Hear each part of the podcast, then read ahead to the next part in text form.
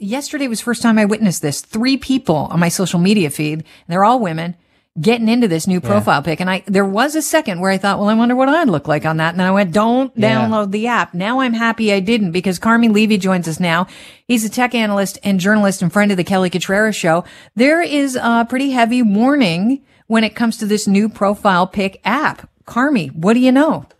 Uh, well, you know, you're right. You're going to start seeing this in uh, your feeds. Uh, I'm seeing it in mine. Everyone's doing it. A few years ago, they did this with the Face app app as well. Uh, it kind of it gets it, it, it becomes super popular. Everyone wants to follow all their friends. Nobody wants to be left out.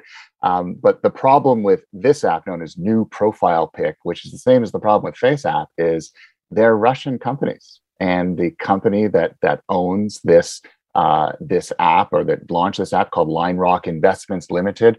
Uh, its offices are just a few kilometers away from the Kremlin, and so uh, you know, couple that with the fact that it is using facial recognition to scan your photo uh, and then apply those styles to it, and it is very upfront about the information that it collects, location information, details about your device, uh, access to your photos, your social media feeds, all of your personal private uh, information, your IP address, the browser that you're using. Like this is a pretty invasive app, uh, and uh, and all that data is being sucked up like a vacuum and shared with a Russian company. How comfortable are you doing that? All because you wanted to have a cool looking avatar for your social media profile.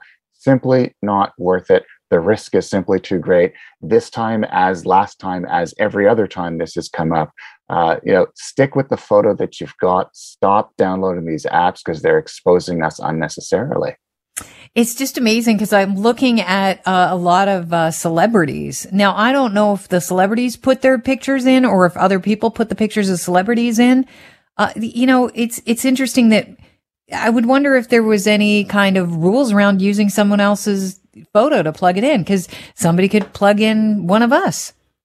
That's exactly it. And someone can then, and then of course, that information is out there. You've lost control of it. It's one of the mm. reasons mm. why we want to be very careful about what we share on social media in the first place, because once it's out there, it's out there.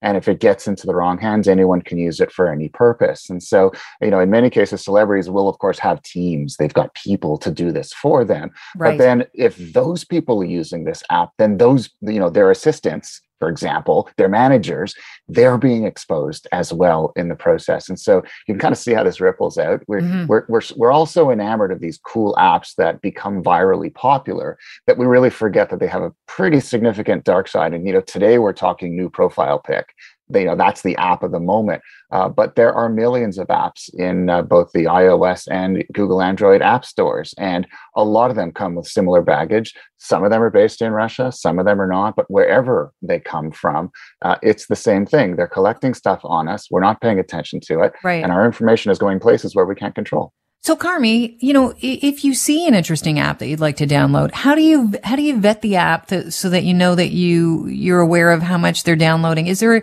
a place we can go shy of having you on all the time to vet the apps for us?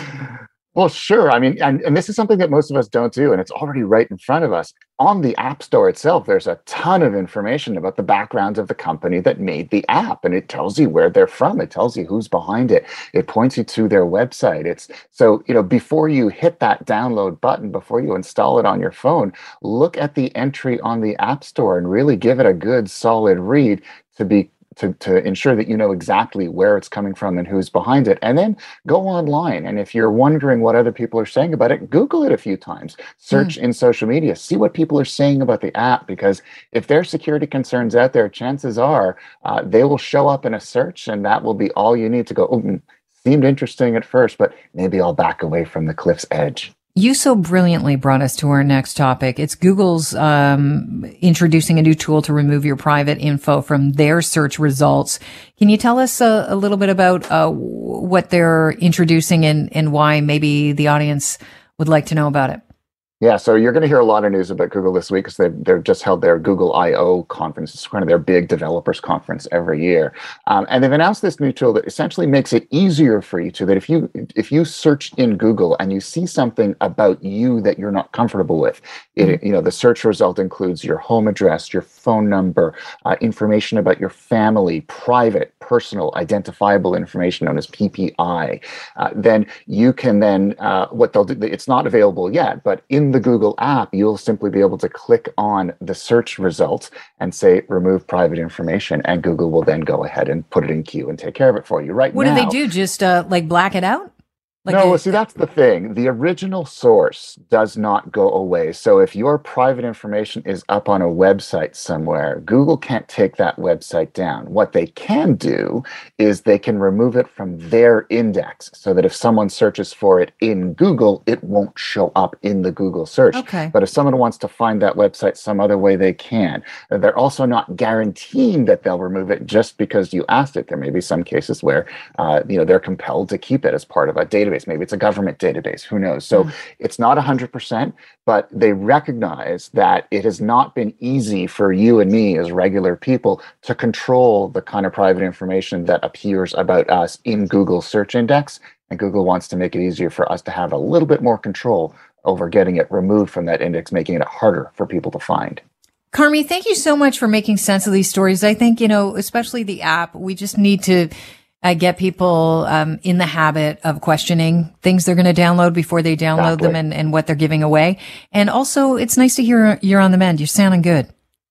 Thanks so much, Kelly. Every day is a little bit better. I really appreciate it. Cheers. Carmi Levy is a tech analyst and journalist and friend of the Kelly Cutrara Show.